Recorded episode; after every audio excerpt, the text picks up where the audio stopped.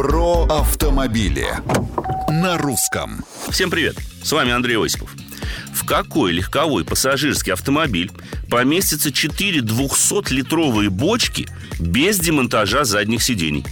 Согласно собственным испытаниям, только в один. Причем довольно компактный. Citroën Berlingo Multispace, новое поколение которого недавно начали выпускать в России. Именно мультифункциональность в купе с потрясающим внутренним объемом больше всего в этой модели понравились. Каждое из трех сидений второго ряда имеет собственную регулировку и может быть легко демонтировано или сложено. В спинках передних кресел складные столики, а сами спинки могут складываться вперед.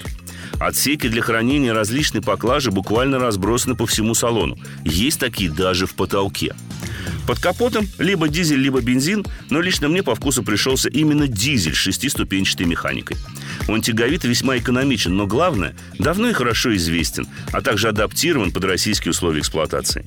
А пожурить новый Citroёn Berlingo Multispace можно разве что за довольно прозаичный пластик внутри, отсутствие регулировки руля по вылету, по крайней мере в базовых комплектациях, и за довольно посредственную шумоизоляцию.